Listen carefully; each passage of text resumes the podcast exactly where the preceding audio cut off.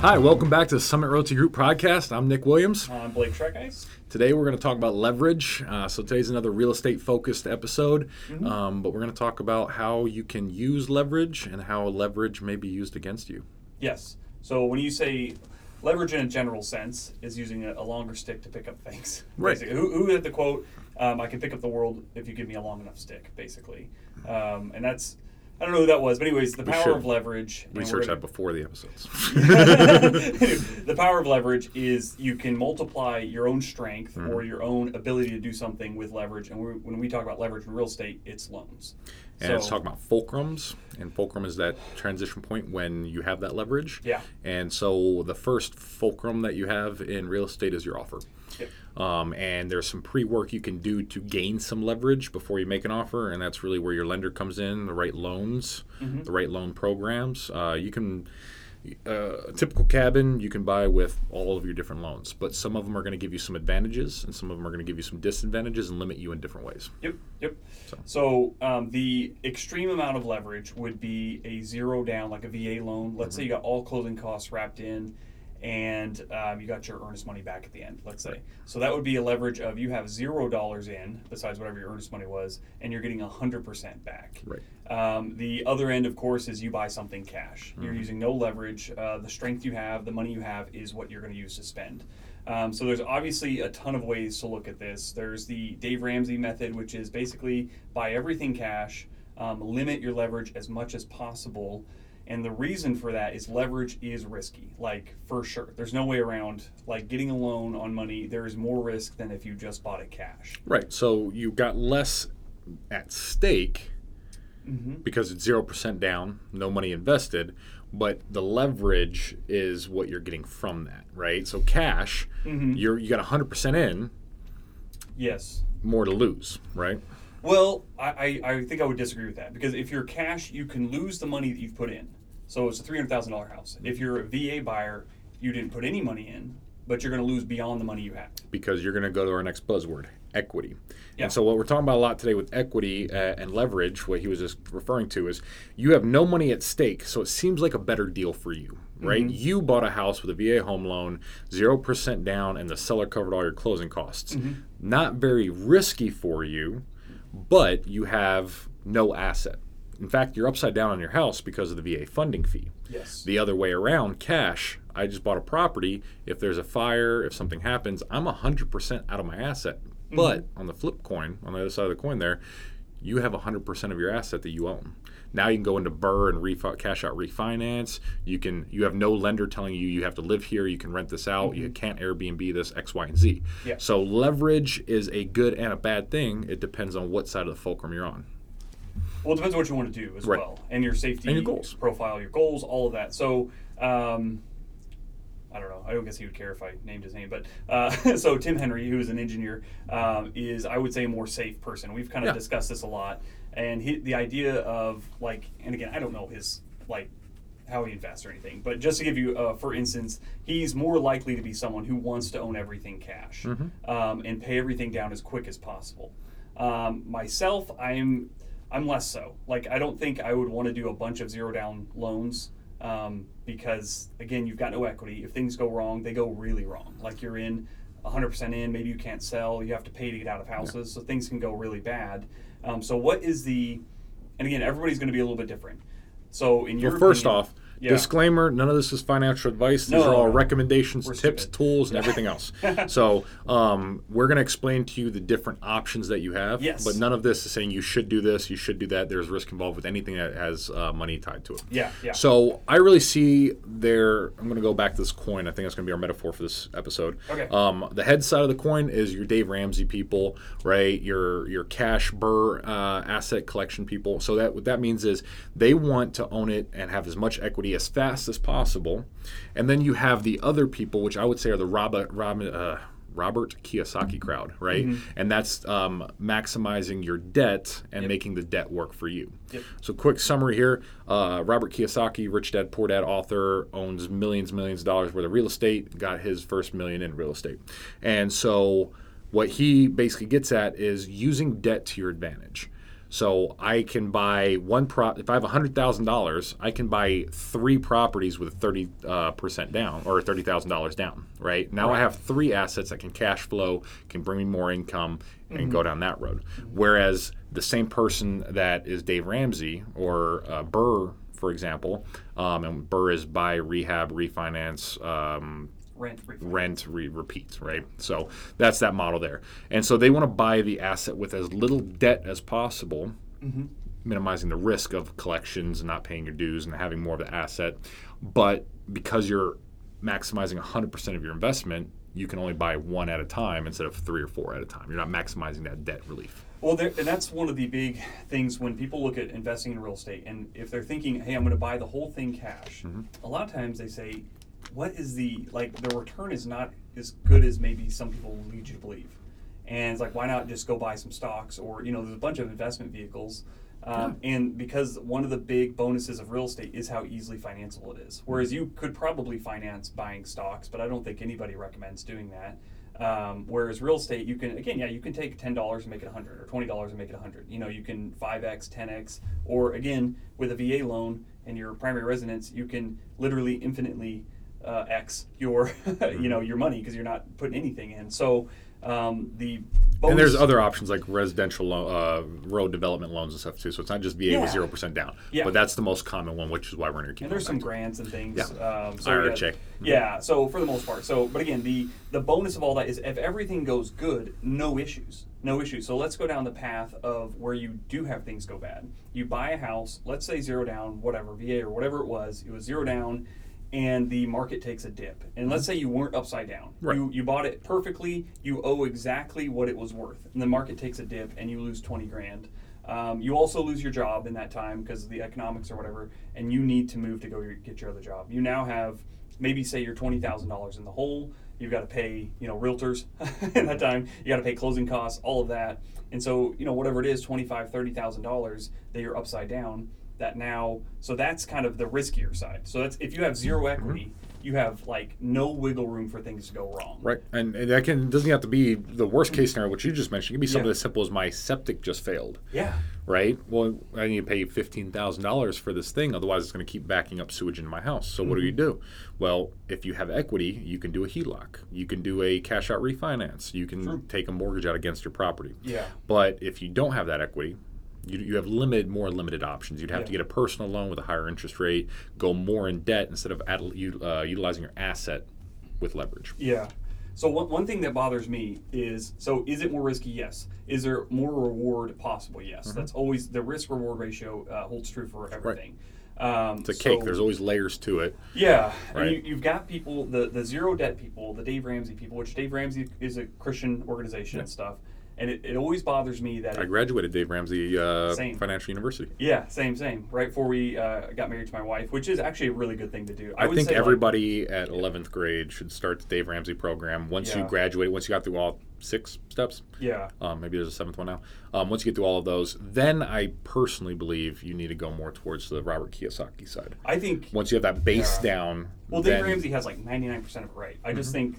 Like, because you don't want to get car loans and all, you know, like for the most part, a lot of like liabilities you don't want debt on, things that are going down in value. But assets, and that's what Robert says. Robert says debt is good if you're buying assets. Right. Debt is bad if you're buying liabilities. And, Dave Ramsey keeps it simple, and that's why it's such a successful program. Is he just keeps it simple. Debt is bad. Yeah. I would say in certain situations, debt is good. Yeah, I agree. So, and that's the point I was trying to get to is it almost makes people feel like it's a sin to get debt, and that always bothers me. Like, it's a choice to get debt, and you have to know the risk-reward ratio. So again, if you are willing to make that risk, if you're at your absolute max, you're buying a house, you have no money for anything to go wrong in your life, not just housing stuff, and you're maxed out on everything, yeah, it may not be a great idea to buy like max out like that. You may need to get a few things in line before you do take that risk, because owning a house is riskier than renting, always. I like metaphor, so to simplify this is basically like you can buy a hammer, right? Yeah. And that hammer will allow you to build a house, so it's now an asset, right? But that hammer is making you work on high beams using nails where you could possibly injure yourself, so that's where the risk is, right? So that house, depending on how you use it, can be an asset or liability. A house that you just live in and you're not profiting off of, it's an asset still because you can always sell it for a profit, but it's truly kind of in the middle between a liability and asset. It's growing and appreciating, building your equity as an asset, but things are breaking. Things can still, you're depreciating on your taxes, so it is depreciating, right? Yeah. But there's different things you can do on it. And so it is kind of in the middle, there's both. Yeah. If you go to an investment property now, that's where the entire algorithm changes. Mm-hmm. It is definitely an asset because you're not living in it. It is making you money, and it is a tool to generate income. Mm-hmm. But you also have other people living in it that are breaking things, running things down. So that's where the balance comes back in. Yeah. And you want to basically buy an asset cleverly that you've done the research, your due diligence on, so it's more on the asset side than the liability side. Yeah. So in the house you're living in, if you're just living conventionally, almost without fail is a liability. I agree. Yeah, unless you are gaining so much equity, like it would be 2020 to 2021 and a half. Maybe. Even still, it's hard to overcome the expense of owning a house. Yeah. Like the interest rate, so the only two bonuses you have when you're living somewhere is equity gain and any tax relief you get. So like your interest payments will be a write-off or whatever. So, but yeah, so that's really hard to overcome. Then you can do, anyways, I don't want to get outside the realm, but you can do things like house hacking where you do start making income technically where you live. And if you don't have the equity and you're going back to that story earlier where you lost your job and you have to move and you can't afford to sell the property, you can still turn the liability into an asset and rent it out, but now you're behind the power curve because you don't have the equity position in it. It's tough. So if now everything went well, you just couldn't afford to sell it, you move a tenant in it and the tenant backs up your septic system, your asset then reverts back to a liability because you're now not cash flowing, you're losing money instead of gaining money on it. Yep. So what I would, again, not a recommendation, what I would think about for a lot of people. What I would consider is for the house that you're going to be living in, or if you're going to house hack, one of the big benefits is the amount of leverage you can get. So you can get into houses 0 down, you can get with 3% down, 5% down, depending on your situation. You don't have to bring the full 20% down. 25. Or 25% down, nowadays. So you're coming in, that is a great bonus for a lot of people.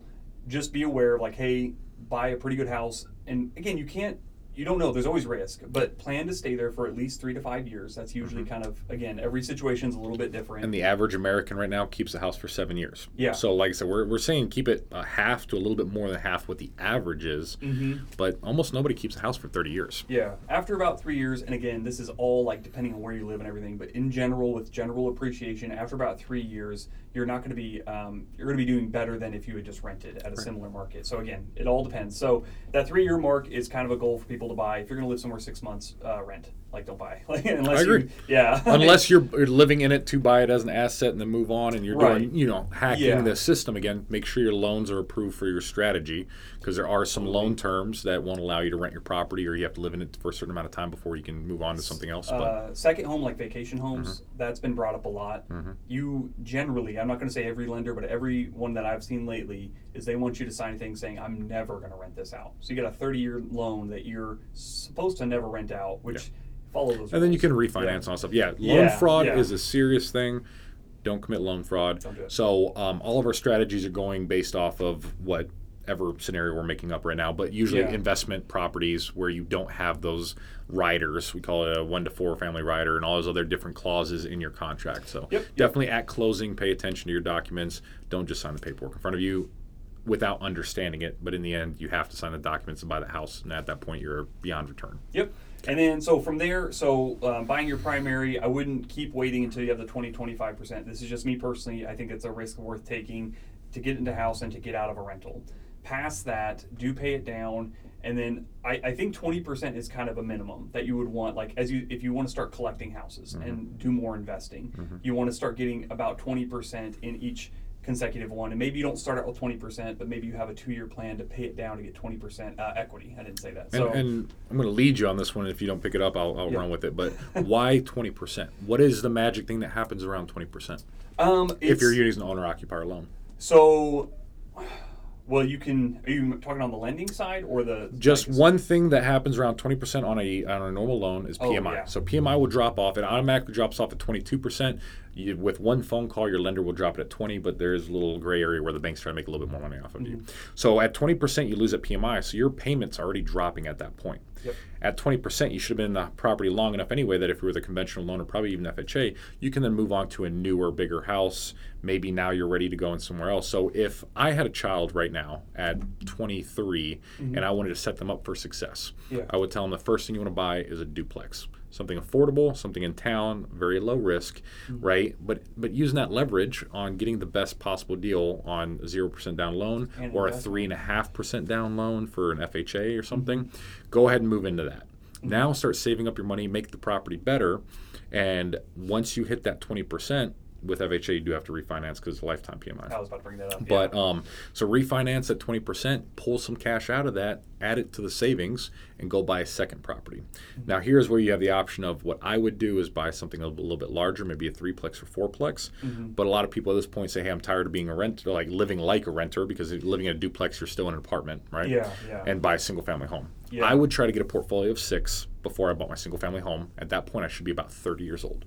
So now as a 30-year-old, I own 3 properties, somewhere between 4 and 6 doors. And at that point, your properties are essentially paying for themselves to buy more properties. And it's a snowball effect, going back to Dave Ramsey, but doing the inverse. Instead of paying down your debt like a snowball, you're building your asset like a snowball. So you start with a duplex, then you go to 5 doors, and you get your 6th door, roll that. So I totally agree. So when you're getting more and more doors, I think that's when you want to decide for yourself what amount of equity you're okay with. So I would say 20% is kind of getting towards the minimum. Beyond the PMI, just the riskiness of it. So if we have a market drop, if we have you have certain life things that go wrong and you need to do a flash sale basically and sell your property for maybe cheaper than you wanted to, liquidate yourself out, whatever it is, you've got wiggle room. And then it goes up to obviously it can go all the way up to where people want to own it outright, which is cool. And maybe depending on your age, like we're both pretty young, we don't probably need to own a lot of things cash. If you're 80 years old, it may be a good idea to own a lot of things cash. Yeah, because once that retirement fund dries up, and who knows, Social Security goes away, you're still sitting on money. And that's the thing I like about houses and properties in general, whether it's land, cabins, houses, 4-plexes, 20-plexes, whatever, is that is a non-liquid asset with value. And so, yes, it costs money to sell it, but hopefully you have enough equity. This whole episode is about equity, right? To liquidate that, and then you can roll that over into other investment opportunities or live off of. So as long as you exist in that property standing, there is value assigned to it. And we've not talked about all of like the bonuses of how like the property makes you money, but in general, you probably want to collect as many properties as you can before you. It's one of those monopoly. So it's a multiplier, right? But just like the game of Monopoly, that's all real estate really is, right? Buy, increase rents. Monopolize the market. Most people build hotels. Airbnbs are the modern day hotel. So there you go. We can actually play this game. But the benefit of all of this, and like he alluded, there's 3 real main ways that you make money off of a property. The first one is the one that everybody talks about, cash flow, right? So if I own something that costs me $2,000, I charge you $3,000 to live there, I'm making $1,000, right? And that's what everybody wants. But in the current market with high interest rates and just coming off of 2 years of appreciation, those numbers aren't always hitting. So a lot of my investors are like, is now a good time to invest? Because I might just be breaking even on my investment. I have to explain to them, no, it's still a good time to invest because you're buying an asset that your tenants are paying the mortgage down for. So you have the upfront money, but every month your tenants are making you owe less and less on that debt. Secondly, most properties appreciate. Even right now, as the intrinsic value, the value that buyers are willing to pay for houses, are coming down, appraisers are scratching their heads because the value of the properties are still going up. So a normal appraisal right now should be coming in over value. So you're buying it for $200, but it's actually worth $215 because the property was worth $230. It has depreciated a little bit, but the market and the opportunities are decreasing faster than the value there. So what math we're talking about here now is the property's worth more, your tenant's paying down the debt, and there's that difference that's growing. And then you also have cash flow on top of that. Yeah, absolutely. So I always say 4. It is kind of the same thing, but your depreciation getting paid down, the amortization of the loan, appreciation. More going to principal over time. Cash flow, and then tax benefits, which a lot of people skip over. I skip over tax benefits a lot. Yeah, that's a huge game changer. It's really big. If you remodel your bathroom at home, you can't write that off. Yeah. If you remodel a bathroom in your apartment, that's 100% of a write-off. Yeah. If you have to plow your driveway, you're losing money. You have to plow your property, you're providing a service. Yeah. So pretty much anything you do to your apartments, you can write off on taxes and have tax benefits to it. Yeah. In your own personal property, the only thing you can do is write off your interest. So I don't want to get into it, but just as a teaser for maybe a future one, are you familiar with the cost segregation depreciation? Yes, but no. Okay. Right now it's not ringing a bell. Okay, you're gonna like it. Okay. So, anyways, we'll do another one on that. I'm not a tax professional or anything, so that would be an interesting one to do a little more research. And again, maybe I can find a accountant. Yeah. To come in and do an episode with us. That would be really cool because I know enough to get people in trouble and get myself in trouble. But there's a lot. If you're an accountant listening to this episode, feel free to reach out to us in the comments, and I would love to invite you into our show if you're in Fairbanks. We don't yet have the budget to fly people into town. No, yeah, but legitimately interested in what you're doing, not just a miserable person who got a degree in accounting because he thought it'd make you money. We don't want you. No, I'm joking. So I think that pretty much covers it. More leverage is more risky. You stand the chance of being able to make more reward. Because maybe you can buy multiple houses, whereas if you bought something with cash, maybe you can only buy one.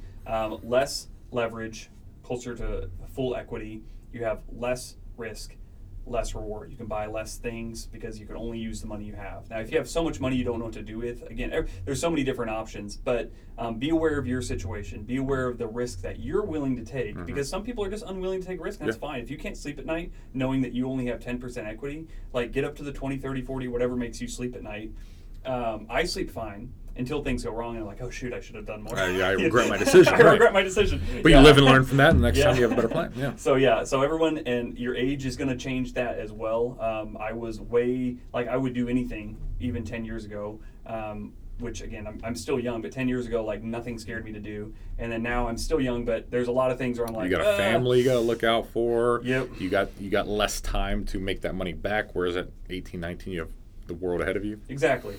So being aware of that for yourself, and sometimes it's hard to know until you do it. You may think that you're good with it and then not be, and again, that's kind of sucks because you do get stuck in a situation for at least a few years. But anyways, anything else you wanted to add to that? No, if you have any questions about what we talked about today, if you need further explanation or us to simplify it a little bit more, feel free to reach out to us. Me and Blake are both willing to entertain questions on a personal one-on-one. Yeah. So reach out to us via email, text, or phone calls. Yeah, and you can Google us both and find all our information. Yep. Okay. Fun. All right, buddy. Well, hey, again, thank you for meeting with me. Yep. Good podcast. For sure. Yeah.